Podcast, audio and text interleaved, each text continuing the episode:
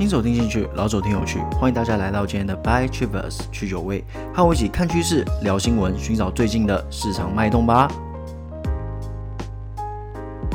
各位星期一早上好啊啊！大家听到的时候可能已经不早了啦，不过还是跟大家说声早安啦。好啦，那我们依旧来看一下今天要聊聊什么新闻吧。第一则，两千川粉进白宫；第二则，法夹湾纾困案；第三则，川普再度瞄准下一个大陆产业；第四则，面板需求旺。好，让我们进入今天的第一则新闻：川普首场公开活动，两千川粉进白宫。这个川普在十日的时候啊，在白宫发表公开演说，为为他确诊后的、首场公开活动，以及啊将在十二日的时候前往佛罗里达州出席大型造势。而佛州啊也是川普急于争取的一个州了，好像好像是因为选举人票数还蛮多的样子。然后啊，这个川普因为不愿意改采视讯的方式，所以第二场美国总统候选人的电视辩论会已经确定取消了。那这场活动有邀请两千人出席啊。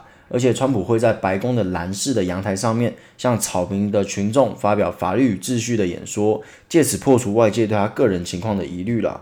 不过，说真的啦，这个川普现在的状况是，他的这些十日跟十二日都在他确诊之后的十四天内啦，也就是说，呃，有点尴尬。因为一般来说，你确诊之后不是还要再隔离十四天吗？就说确保你已经完全没有感染性了嘛。但是川普很显然就没有打算这么做嘛。不过也可以理解啊，因为毕竟十一月三日就要选举了嘛，剩不到一个月了，当然会着急啊，想说赶快办点造势啊，看能多抢几张票是几张票嘛。不过啊，这次的状况让很多人就对这个川普产生了一些疑虑了，就说，哎，你会不会造成一个群聚感染？这可能性有没有？也是有可能的啦。毕竟我们说真，我们也不知道川普到底是不是已经没有传染性了，这不太确定。至少九月底的白宫玫瑰园举行的大法官提名典礼啊，十一个人中标啊，包含川普啊，连病理专家佛奇啊都说，大法官提名典礼根本就是一场超级传播者活动。所以说啊，到时候与会者会不会出现一些问题，这值得我们继续观察啦。哎，老实说啊，川普闪电康复，我自己是不太相信他完全没有传染力啦。我自己的看法啦，不代表说一定是这样。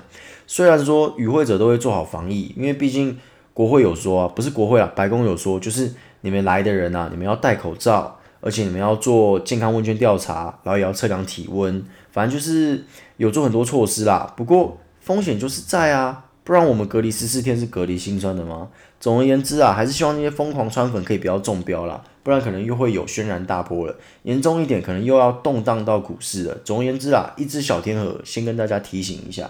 诶，不过有些人可能会好奇啊，为什么会动荡到股市啊？顶多两千人来，顶多再两千人出去嘛。美国一天增加三四万人，你多个两千个零头而已嘛，动荡股市会不会太夸张？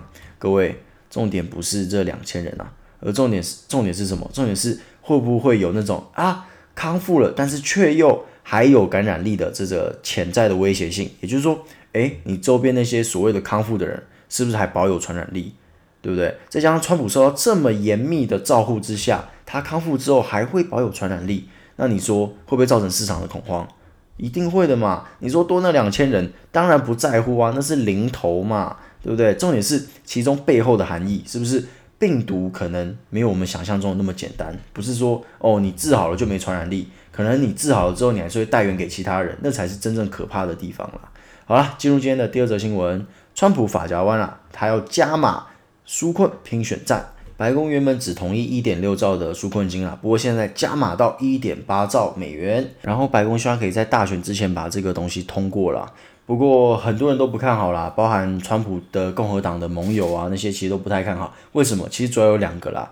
第一个是你一开始先拒绝了民主党的提案，第二个是你现在提出来的一点八兆美元哦，跟民主党原本规划的二点二兆，其实还是差了四千亿美金啦。所以说民主党会不会过？我觉得几率不大啦。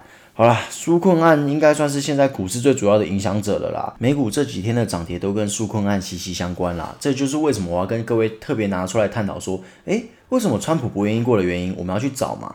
好啦，那既然这次。他上次啦，应该说上次他 reject 民主党的提案，我也不会认为民主党会让他好过啦。我今天说难听一点啦，企业跟人民不差那一个月啦，选举比那个重要太多了啦。你在政治家的立场，谁管你企业人民会不会多苦一个月？反正你不会死就好了嘛，你就再辛苦一个月嘛，选完再给，真的没什么嘛。你今天过川普的方案，然后让股市涨一波，不就是帮川普抬轿吗？啊，至于为什么川普一直不愿意发更多的钱，这才是我们要探讨的。那之前的分析是得出两个结论啦，我再跟各位呃 review 一遍。第一个就是说，他不想顺民主党的意，毕竟哇，你民主党提出来的，那我是不是过了就是爽到民主党，对不对？那另外一个是想要告诉人民，选上他，他才会端出真正的牛肉啊。因为大家预计啊，拜登上了之后会为企业征税嘛，那可能会让股市陷入一段的修正。不过也这些只是推测而已，不代表说一定真的会这样走，也不是说这一定是真正的原因。我们就是一起脑力激荡嘛。那我提出我的看法，那事实什么的还真的需要更多的证据佐证啦。好啦，进入今天的第三则新闻，川普的下一步啊，可能会是封杀大陆的 DRAM 厂哦。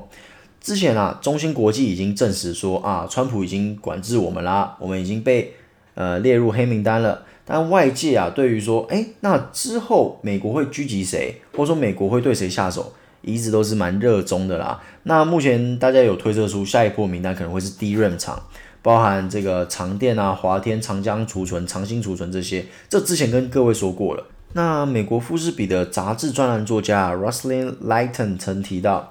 中芯国际、长江储存、长兴储存这些必须加入实体名单，以确保美国关键技术不会被武器化以对抗美国人啦。各位，之前这些都说过了，中美贸易战啊还没结束，我们还有得玩。很简单啊，各位，当初错过中芯那一波的朋友，这次可以真的好好做下功课。至于具体的分析啊什么的，我之前都说过了，因为这些东西都是很怎么讲，很技术性的东西。我现在再讲一遍，只是把过去的东西再 repeat 而已。我觉得就是很浪费有一直在听的听众的时间啦。那我就不重复了。有兴趣的新听众可以去听前面的集数。那你说需求什么的，我觉得很稳啦。为什么？上次也说过了，五 G 基地台的需求，包含基本上 IC 方面的，二零二一年应该都是很畅旺的啦。就是新闻也在讲啊，你不要说啊，我们不要看新闻做做功课，那些新闻都在骗你的钱，都是大户花钱买的。这我说真的，我完全不否认这件事情啦。大户有时候为了诶拉高出货，或是逢低买进，确实会出一些新闻。那你说那些新闻是错的吗？我不认为啊。诶，别忘了假新闻可能会被判刑诶，对不对？你如果今天只是随便什么很很狗屁的假新闻，那就算了。你今天是产业方面的假新闻诶。你说今天一个公司被你乱讲，被你乱搞，他不会告你吗？铁定把你告死吗？也就是说，我觉得新闻都是真的。那在真的新闻里面，可能加一点臆测。那重点是他的发的时机，还有他发的，诶，目的是什么？这这就是我们要探讨的地方。那新闻是真的情况之下，就可以拿来当做参考。所以我一直很怎么讲？很提倡说，我们既然是散户，我们什么都不知道的情况之下，我们能接受就是新闻。那我们只要能比其他的散户更认真的去研究新闻，那我们就能抢得先机，就是这样子嘛。大家读一样的书，为什么有人可以考上医科，有人考不上医科？那就是因为他比你更认真在读那些书嘛，对不对？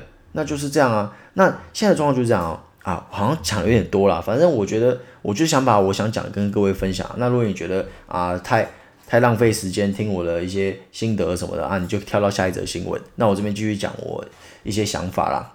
其实很简单，内线消息就像一些诶、作弊哥，他可能就是有先拿到题目，或者说诶、他就只读考古，他当然考了很高分啊。但是那些很认真在做功课的人，跟一些不认真在工做功课的人，为什么他们的分数会有差？一样的课本啊，一样的教材啊，为什么有些人就是卷哥，有些人就是诶？废咖，为什么？就是因为那些卷哥很认真的去读既有的教材嘛。我觉得股市就是这样子嘛。新闻出来，你如果能每次都能，呃，不要说每次啦，就是七八成能抓到说，诶，这则新闻代表什么？什么意义？为什么在这时候发？诶，那你是不是就有机会料得先机？比方说，我现在跟各位报告说啊，这个下一步可能会是 DRAM 厂，那你们是不是就可以研究一下 DRAM 厂？诶，包含说他最近的需求，还有一些他的营收什么的，还有一些本益比啊，或者说 EPS 那些基本概念，还有最近的新闻是什么，你们都去做一个调查，不要说什么哦，我还要特别第一轮开个专栏跟你们说啊，每一天的第一轮新闻，那这就没完没了了，对不对？我做这个节目就是做一个兴趣嘛，就是分享说我想讲的嘛，对不对？那既然如果我们可以认真的去做这个功课，那我们现在就是慢慢的收集新闻，确定了。出手就这么简单，几只即行，不要说啊利多不涨，这就是出货文。股市真的没那么简单啦，其实股市也是经验堆出来的，对不对？反正反正总而言之，停损停利设好，居高思维，然后有强大的买入跟卖出的一些理由，那其实你在股市，我觉得啦，就可以活得很安稳啦。我不敢说你一定会大赚，但是至少你可以过得很安稳啦。好啦，拉远了。让我们进入今天的第四则新闻啦。需求很强盛，然后面板厂有机会拼全年的转盈。那第三季的面板价格大概大涨了三十趴。那十月延续第三季的强势，单月涨幅能高达六趴到七趴了。然后十一月可能还会继续涨哦。那面板第三季就有机会转盈了，因为毕竟涨势那么强力嘛。那第四季更有可能会攀达到高峰嘛，毕竟你十一月还会继续往上涨，那不知道高峰是什么。所以说。目前上半年的状况是面板亏很惨，因为这个新冠肺炎的问题，所以亏得非常惨。那现在下半年很明显就是一个拉货潮嘛。各位，你 PC 什么出货强劲，你说面板会差吗？不可能嘛，你用膝盖想就知道了。你今天一台电脑里面没有面板能看吗？不能嘛，对不对？OK，那除了电视面板有三十趴的涨幅啊，IT 面板的涨价也有十趴到二十趴的水准啊，而且重点是哦。各大厂目前试出的感觉是产能是满载的啦，所以很有机会，真的非常有机会转亏为盈。各位，现在的新闻啊，就是未来股价的理由啦。通常这种新闻出来哦，股价往往都是都是死于一条。所以说，散户可能就觉得说啊，你说报价涨，我的股票都没涨，到底是涨去哪里？利多不涨，出货稳，对不对？一定都会有这样直觉的反应嘛。那这就是我之前跟各位说的快消息跟慢消息的差别啦。这个有兴趣的朋友可以。呃，去听之前的集数，我有解释什么是快消息，什么是慢消息，这是我自己整理出来的东西啦，就是网络上不一定找得到，我不知道有没有人有一样的想法，不过这是我之前自己整理出来的东西。像之前面板大涨，对不对？一样啊，之前都有很多不错的消息啊，在大涨之前都有不错的消息，包含新的技术啊什么的都有讲，都有讲过，但是当时股票没什么动静，最后突然放一个利多消息，然后立刻涨一波。大家如果有关注的人一定知道，前一波面板确实涨势蛮强劲的啦。总而言之，趋势的方面，我都会跟各位做一个报告啦。那主要是什么？主要是记录一件事情。新闻代表的意义是什么？我今天跟大家做新闻，每天这样子做新闻啊，有有啦。我前几天有点诶、放松了，也不是放松了，就前天真的比较忙啦，真的没有办法说一直绷紧神经这样每天出来。不过我会尽量做到每天出来，就是做一个记录，记录什么？新闻代表什么？就很简单，我讲我想讲的，分析我想分析的，分享我想分享的。那之后的利多还是利空，就由各位判断。这则新闻就是我跟大家一起学习的成果，我们一起来判断新闻未来的走势，用新闻来做股票。我们要告诉大家，这是有可能的，这是有机会的。包含我自己自我自己的实操都是有些成成绩的啦，就是靠新闻来做一些推理啊，去揣测说，诶，大户放这则新闻要做什么？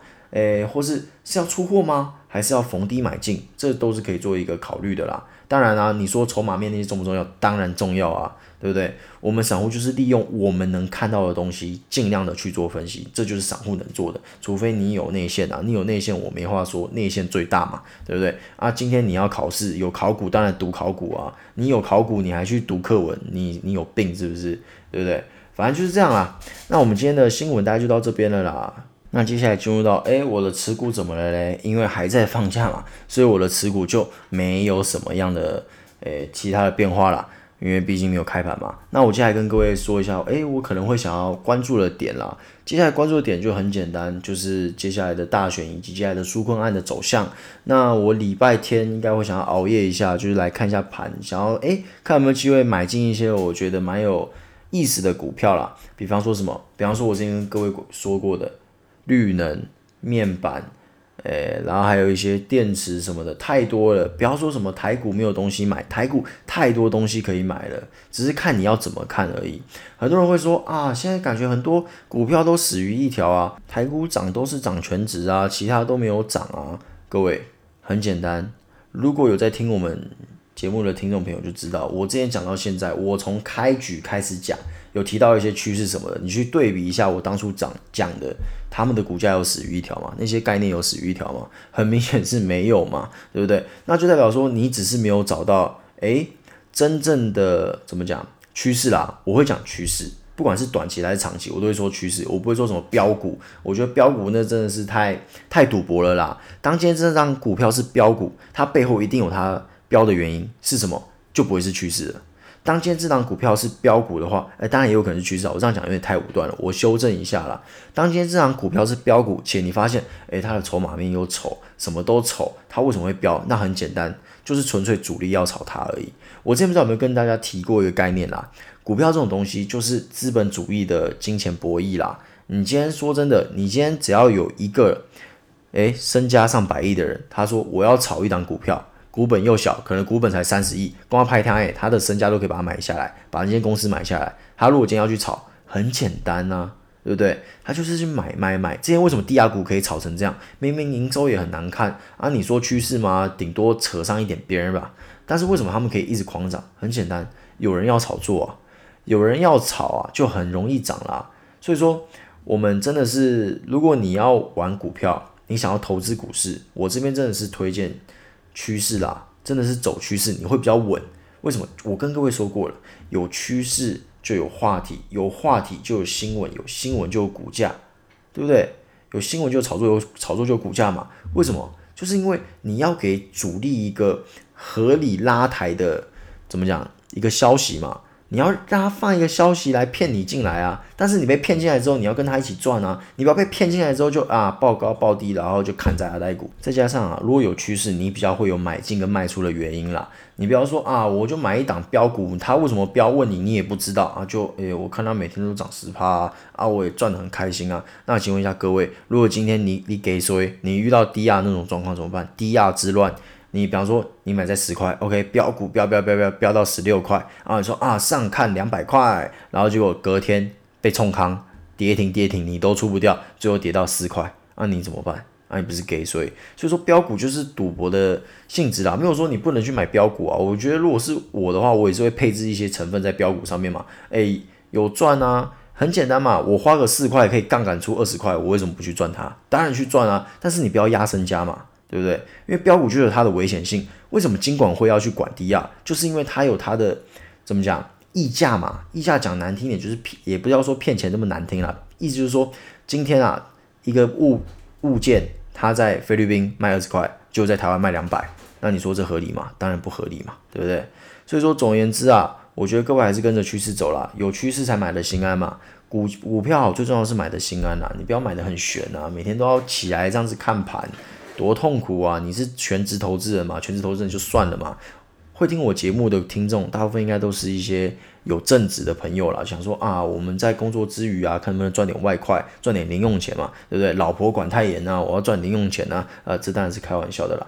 总而言之啊，各位听着趋势，跟着趋势走，报纸就是趋势，真的是这样子。好啦，那今天的 Buy Chief 就到这边喽，那我们就明天见，拜拜。